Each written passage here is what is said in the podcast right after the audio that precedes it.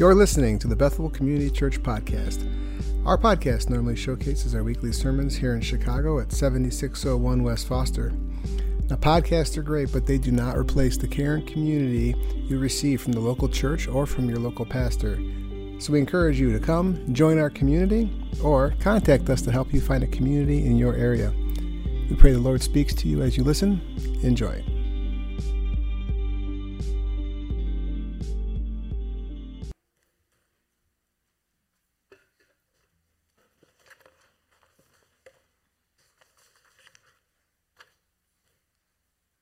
Good morning. Thank you for coming to worship on this gray, rainy morning. But man, what a great place to be, right? And we get to learn about the Lord from His Word. Let's pray. Father, as we look at your Word this morning, we ask the guidance of your Holy Spirit, O God. Allow your Word to penetrate our hearts and minds Change us, O God, to look like your Son, Jesus. Glorify your name, O God, at Bethel Church. And we pray this in Jesus' name. Amen. In the Gospel of John, Jesus makes seven incredible I am statements to help us understand who he is. That's why he makes those statements. And over the next seven weeks, we're going to look at each one of those statements in detail. This morning, we're just going to spend a few minutes on the I am statements. Instead, this morning, we're going to look at John chapter 1, verses 1 through 18. Why there? Because these verses may be the most beautiful, awesome descriptions of the eternal Son of God ever written. It's a great foundation for the I Am series that's coming. I hope you won't miss one week. And a few things before we go to John 1. Let me ask you do you ever make I am statements? Of course you do. It's well known throughout Chicago when a Bethel man accomplishes something worthy, they're always heard to say, I am the man. Right? Everybody knows that. Or if you could eavesdrop on a household of Bethel, you might hear, I am the glue that holds this operation together. Right? You might hear that, maybe, maybe not. More realistically, you might hear, I am her mother, or I am the head of engineering at this workplace, right? You might hear that. So, I am statements describe who somebody is, right? So when Jesus makes his seven I am statements throughout the book of John, he wants us to know who he is. He's not hiding. God wants us to know who Jesus is. So that's the foundation for the seven I am statements. Now, on the next slide that we'll see here, hopefully shortly, it's up here. Not sure why that screen's not working, but you can see it here. Starting at the one o'clock position, we see Jesus calls himself the bread of life. He is our spiritual food, and without him, we starve. Next, Jesus is the light of the world. All of us are naturally in pitch black darkness unless Jesus illuminates us. Look at the next two images.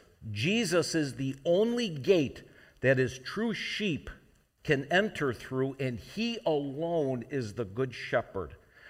And in the next two pictures, Jesus alone is the one single way to be resurrected to eternal life in the Father. And finally, Jesus is the only true vine that gives spiritual life to us, and we're the branches. So, all of these themes will be preached on over the next seven weeks. These are some pretty awesome statements that Jesus makes, right? So the key question is Jesus these seven things to you? In Luke 9:20, Jesus asks the most important question in life. But what about you? Who do you say I am? That is the infamous bottom line acid test question. Who do you say Jesus is? And how you answer that question will determine where you spend eternity in heaven or in hell. And you know, just a couple minutes on this. There are so many deep misconceptions of who Jesus is. You can see some of the images up here on this, on this slide. Some think Jesus is our chief social justice warrior. Some think it's his job to forgive all sin, even if we keep living like the devil. Some think he's the greatest human teacher ever, while others say he's one way to get to God along with Allah and Krishna and Buddha. Like all heresies, these views of Jesus start with some truth and then they quickly mislead. Salvation itself depends on us having a right view of Jesus. If we have a wrong view of Jesus, we're hellbound. So, fortunately, thank God, our Lord wants us in Scripture to know who Jesus is. So, with that, now we'll shift to John. Follow along with me as I read John chapter 1, verses 1 through 18, and it'll be up here on the screen and on the monitors. In the beginning was the Word, and the Word was with God, and the Word was God. He was with God in the beginning. Through him all things were made. Without him nothing was made that has been made. In him was life, and that life was the light of all mankind. The light shines in the darkness, and the darkness has not overcome it. There was a man sent from God whose name was John. He came as a witness to testify concerning that light, so that through him all might believe. He himself was not the light, he only came as a witness to the light. The true light that gives light to everyone was coming into the world. He was in the world, and though the world was made through him, the world did not recognize him. He came to his own, and his own people did not receive him. Yet, to all who did receive him, to those who believed in his name, he gave the right to become children of God. Children born not of natural descent, nor of human decision, nor of the will of man, but born of God. The Word became flesh and made his dwelling among us. We have seen his glory, the glory of the one and only Son who came from the Father, full of grace and truth. Jesus, John testified concerning him. He cried out, saying, This is the one I spoke of when I said, He who comes after me has surpassed me because he was before me. Out of his fullness, we have all received grace in place of grace already given. For the law was given through Moses, grace and truth came through Jesus Christ. No one has ever seen God but the one and only Son, who is himself God and is in closest relationship with the Father, has made him known. Amazing words here, right? Heavy theology. Notice, John calls Jesus the Word in verse 1. How do we know this? Well, verse 14 in what we just read says, The Word became flesh and dwelled among us, and we beheld his glory. So he's talking about a person. And then in verses 2, 3, and 4, John starts calling the word he and him. So let's read verse 1 again, inserting Jesus instead of the Word. In the beginning was Jesus, and Jesus was with God, and Jesus was God. That opens it up a little bit. So, that is amazing. So, John is teaching us here that Jesus is God and that Jesus existed with the triune God from eternity past. And the Father and the Spirit is going, are going to be introduced later in John's gospel. Why do you think John calls Jesus the Word? He could have called him Son, could have called him the light here, but instead he calls him the Word. Well, the Old Testament uses the term word of the Lord frequently mainly as God was communicating with his people, Israel. But it was also used when God was creating, when he was healing, when he was prophesying, and a lot more. So, word of the Lord in the Old Testament already has a rich meaning to it, and it was always important. So, when John calls Jesus the Word, what he's saying is that Jesus is the best, the fullest, and final expression of God to the world. You want to know what God says, what God is? Here it is Jesus, the best final word. Hebrews 1, 2, and 3 says, In these last days, God has spoken to us in His Son. The Son is the radiance of God's glory and the exact representation of His being, sustaining all things by His powerful word. What a scripture. Next, verse 1 3. Through him all things were made. Without him nothing was made that has been made. This is John, the gospel writer's inner lawyer writing here, right? Where you say things twice just to make sure you're not missing anything. Let me make two comments on this verse. John 1 1 started with the words, in the beginning. You, have you heard those words before in the Bible? In the beginning? You got to go all the way back to Genesis 1 1, right? Those are the first words in the Bible, and they say, In the beginning, God created the heavens and the earth. John, the gospel writer, is using these words on purpose because Jesus was there at the beginning creating with God. So it made perfect sense to John to start it that way. Jesus himself was never made or created. And when the beginning began, Jesus was already there. That's a cool line, isn't it? When the beginning began, Jesus was already there. There was never a time when Jesus didn't exist. At the burning bush in Exodus 3, God calls himself I am to show he is eternally existent. And that's why Jesus refers to himself as I am. You'll see Exodus 3 13 through 14. Moses says to God at the bush, If they ask me, What is his name? What shall I say? God said to Moses, I am who I am. Say, I am has sent you. You don't hear people talk like this, thankfully, right? We can't say, I am, like God says, I am. So then we see in John 8 58, Jesus says to them, Truly, truly, I say to you, before Abraham was, I am. There is no mistake. Jesus is claiming deity. Jesus is claiming eternal, infinite creator God in this. It's awesome. The Trinity creating everything, I'm going to state the obvious here, is in direct conflict with evolution. We could spend months on this. Evolution is the atheist's creation story. Granted, it takes faith to believe that Jesus, the triune God, created everything.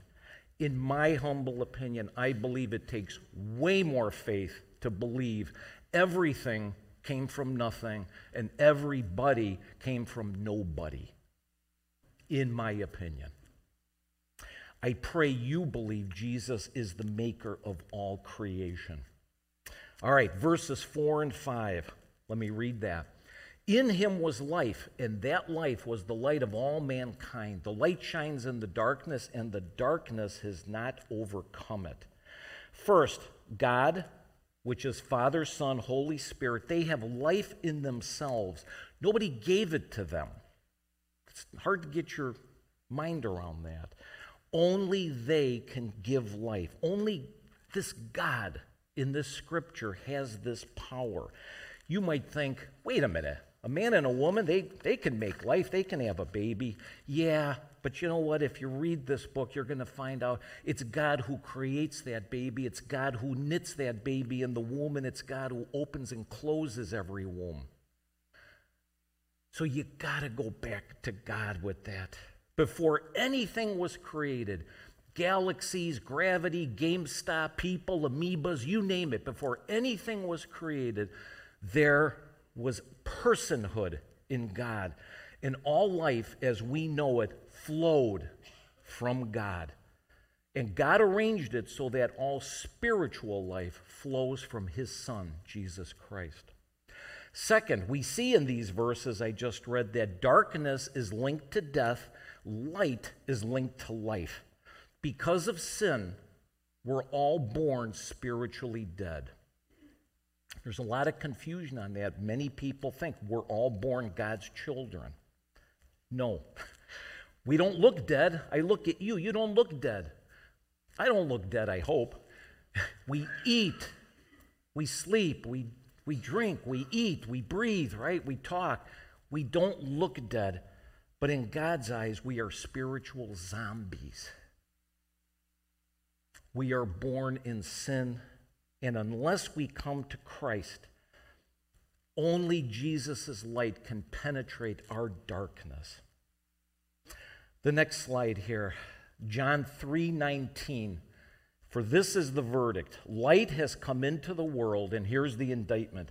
But people loved darkness instead of light because their deeds were evil. That's us. That's us. This is why Jesus came into the world, to be the light for us. All right, next, I'm going to read verses 6 through 8 and verse 15, talking about John the Baptist. There was a man sent from God whose name was John. He came as a witness to testify concerning that light, so that through him all may believe. He himself was not the light, he came only as a witness to the light in verse 15, John testified concerning him, meaning Jesus. He cried out, saying, This is the one I spoke about when I said, He who comes after me has surpassed me because he was before me. So there's an abrupt change here, right? John, the author of this gospel, has been talking about Jesus, creator, infinite God. Now he's shifting gears and he's talking about John the baptizer. So don't be confused here. So we got John the gospel writer, who was the apostle, and now he's speaking of John the baptizer. Two different Johns here. Crowds were coming to John to be baptized as people were turning away from their sins. That's what John was calling them to. Repent and turn away from your sins. John the Baptist is our model, you and me as we witness to others about Jesus. John got people's eyes off of himself and onto Christ. And that's what we need to do. We're called to be mini John the Baptist, telling others how they need to turn from their sins and turn to Christ. If people don't hear the good news about Jesus, how can they believe? And if it isn't you and me telling them, who's going to tell them? This is on us. We are to be mini John the Baptist. We really are. I challenge us. We, Lord, help us to witness to people. And it's an amazing line here that John says. He says Jesus has a higher rank than him because Jesus has existed before John, even though John the Baptist was born six months before Jesus. Pretty cool, he saw that. You know why? This is because Jesus has an eternal birthday. he never had a birthday, he always was. Pretty incredible stuff. Verse 1 9. The true light that gives light to everyone was coming into the world. Two comments on this verse. First, it's true that Jesus is somewhat dim in the Old Testament. He's there, without a doubt, he's there.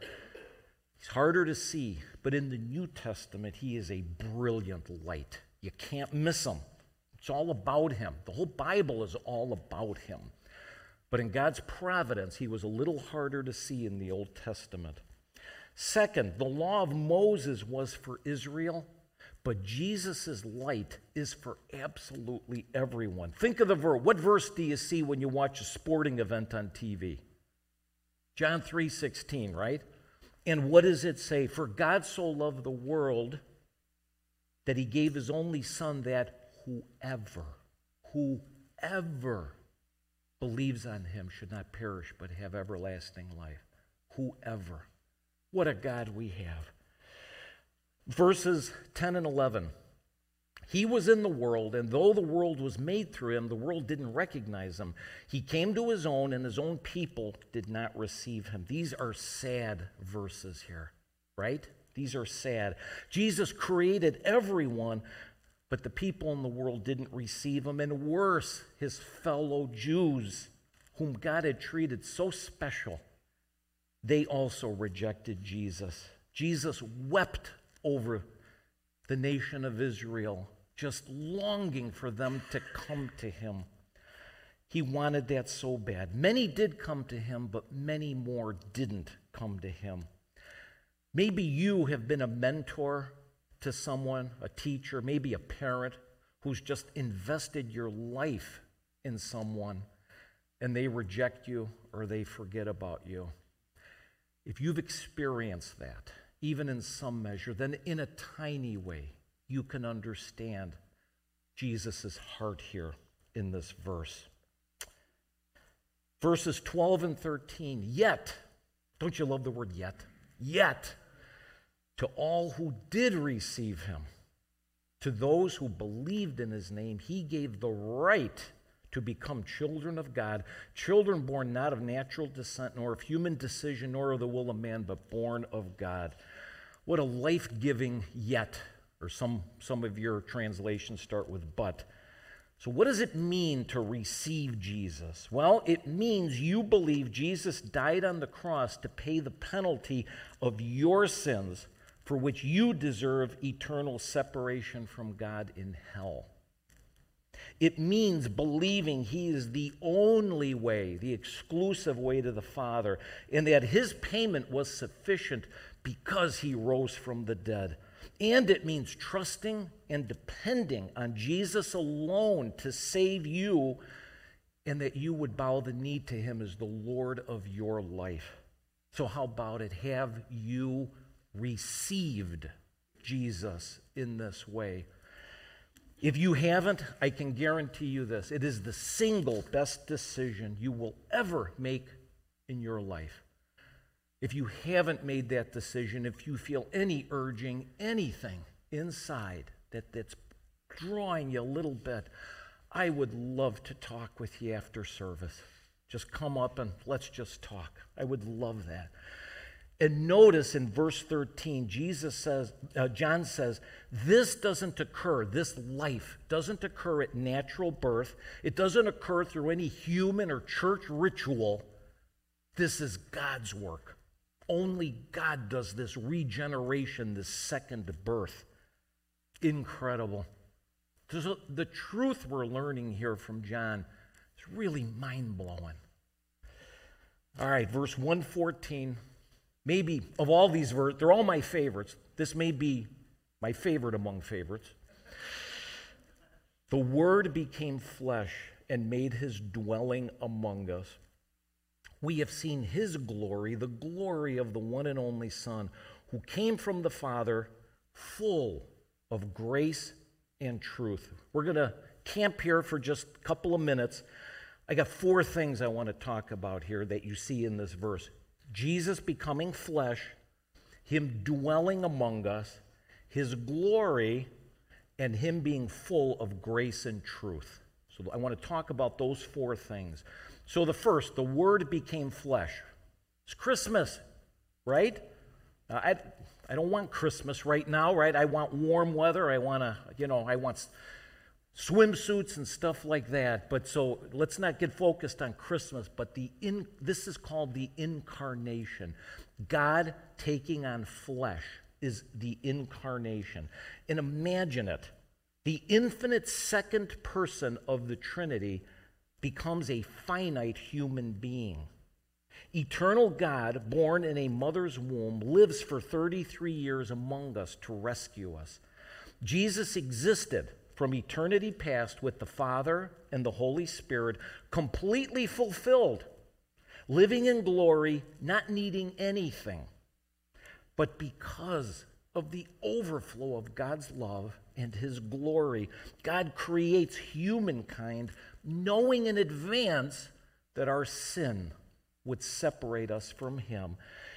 And it was always God's plan from eternity for Jesus to come, to die on the cross, be resurrected, and to reconcile us to God. Before God hit that go button, he knew all this, and he hit it anyway. What a God! This is incredible. To do this, Jesus had to become 100% man while remaining 100% God. He's not a 50 50 mix. He's not just 100% God. He's not just 100% man. He's 100% God and 100% man. He's both. I'm a CPA. I'm not bad with numbers, but these numbers blow me away. 100 plus 100 equals 200%. Man, this is infinite God we're talking about. This is holy ground math. We take our shoes off for this arithmetic, right? Praise be to God for doing this. Nothing's impossible with God. The verse also says this Jesus dwelt among us, right? The word dwelled has the same meaning as tabernacled or tented. He tented among us. God has pitched his tent next to our tent. Think about that. John uses this word intentionally. Why? Because Jesus lived with the Israelites as they wandered through the wilderness for 40 years, and the scriptures say that God tabernacled. He tented with, the, with his people. And then Jesus becomes Emmanuel, which means God with us. What a God! this is unreal, isn't it? That this God would do this. Verse 14 also says, We beheld his glory. You see all that's packed into this verse? Man. So, what glory in Jesus did John see here? We could spend hours on this. Let me just give you four glories here. One, sometimes God shows his glory in intense, brilliant light. I don't know if we're having slide difficulties, but there was some, some slides here. In Exodus 33, Moses asks God, you got to admit, this takes some chutzpah, right? God, show me your glory, would you? This would be in the category of you know not what you ask, right?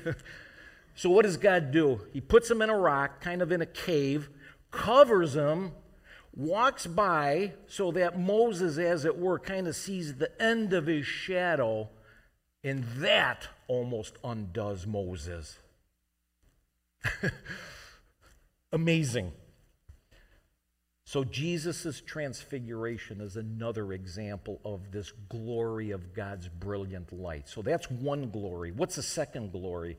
Well, it's his attributes, it is who God is. So in Exodus 34, right after this, this incident, God says this of himself The Lord, the Lord, a God merciful and gracious, slow to anger, abounding in steadfast love and faithfulness, keeping steadfast love for thousands, forgiving iniquity and sin, but who will by no means clear the guilty God is glorious in all of these attributes of His and who He is.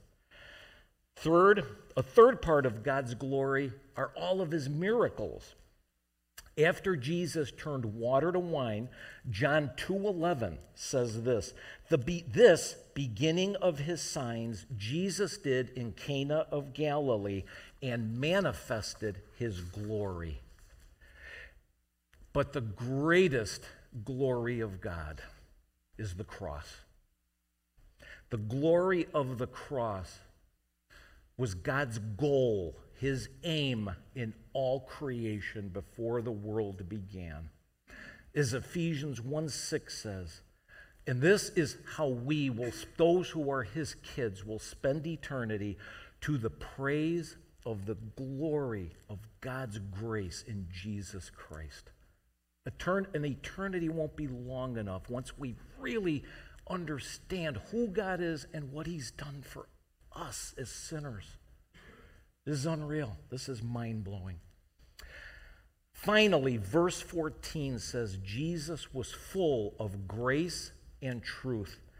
Again, not a 50 50 mix. Jesus wasn't 100% grace Monday, 100% truth on Tuesday, full of grace and truth every day, all the time. Pretty rare to find a human being who excels at both of these. Most of us tend to lean one way or the other, right? Grace is a beautiful thing, but it goes too far when we compromise truth to get people to like us. Truth telling is a beautiful thing, but it goes too far when we put footprints on people's back and trample them. Both. Jesus was both. He welcomed sinners he wept for hard hearted people who wouldn't come to him, and he was full of good works. Grace. True, he was just full of grace. But he also told sinners to repent. He condemned false doctrine intensely, and he said if he wasn't first in our lives, we simply aren't worthy of him. Both. Jesus is both. I wonder which way you lean. I wonder if you know which way you lean. If you ask a grace teller, they might say, Well, you, are graceful. Ask a truth teller. ask a truth teller which way you lean. Are you maybe tilting more towards grace or tilting more towards truth? And then you pray and say, Lord, make me like your son. A hundred percent both grace and truth. Verses 16 and 17. Out of his fullness, we have all received grace in place of grace already given. For the law was given through Moses, grace and truth came through Jesus Christ. So the law comes through Moses, God intended it that way, and the law is good because God gave it. It teaches us how to live properly, right? But it only reveals our sin. It can't save us because we can't keep the law. so it exposes, and it's good in that way. But Jesus kept the law perfectly his whole life. He's the only one who ever walked this earth who never sinned. And the perfection of his life is credited to us when we receive him in faith. Now that's grace. Finally, verse 18 here no one has ever seen God but the one and only Son, who is himself God and is in closest relationship with the Father, has made him known. If anyone wonders, what's God like? You need look no further than Jesus Christ. No further than that. As we near the end of this message, I want to introduce you to a guy. And you'll see up here on the screen, here's a picture. His name's Mark Rutte. He's bicycling to work here. Humbly, this guy goes to work like this every day. Pretty cool. Next slide. Here he is mopping up coffee that he spilled in the building he works, and you can see he's got a lady next to him schooling him. Hey, hey, you missed a spot there, buddy. But the guy's humble enough to mop up after himself. In the next slide, he's not afraid to confront. He's got a detractor here and he is standing up for truth. And in the last slide here, second to last slide, he's in front of a class that he teaches once a week at a university, pretty big class. There's the regular teacher there. He comes in once a week. And one student asked another on the first day of class that he showed up, Who is this guy? He said, Oh, him? That's Mark Rutte. He's the president of your country country is the Netherlands. Mark Rutte is the prime minister of 20 million people almost in the Netherlands. He's been prime minister since 2006. And it's incredible because how beautiful is it that the most powerful man in the Netherlands who has Christian roots is a humble, graceful truth teller who pitches his tent with his people. Do you see that? He pitches his tent and lives among his people. So, to conclude, let me tell you about one more man that pitched his tent with his people. How many of you have been around a campfire at night? Raise your hand. Just about everybody.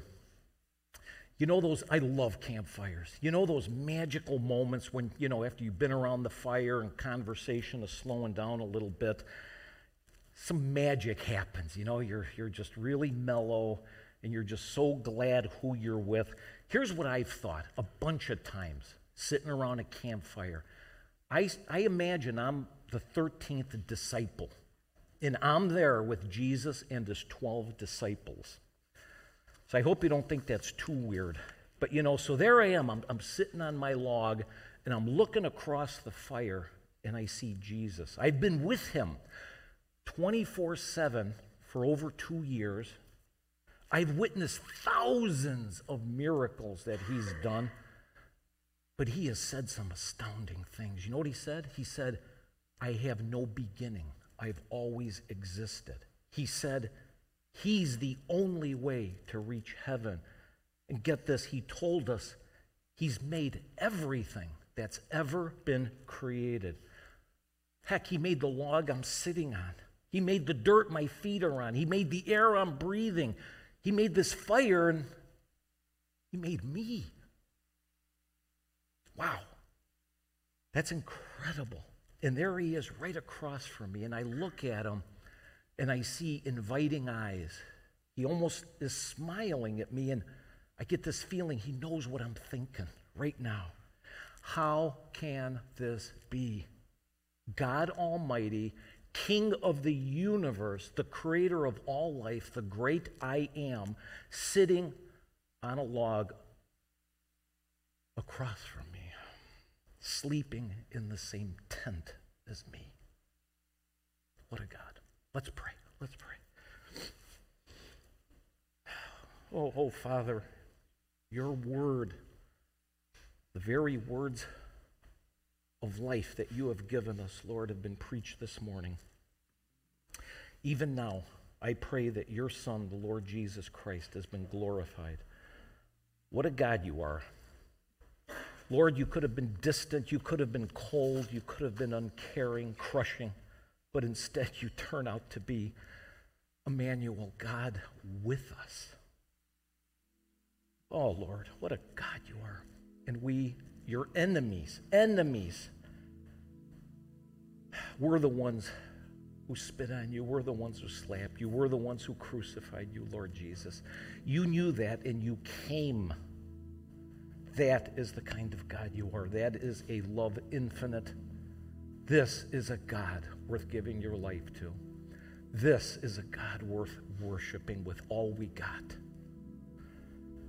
I pray that for everyone here, Lord, that anyone who doesn't know you, that you would tug on them, Holy Spirit, and that they would decide today, they wouldn't live one more minute saying, I'm without you, Lord Jesus, but I want that to change right now.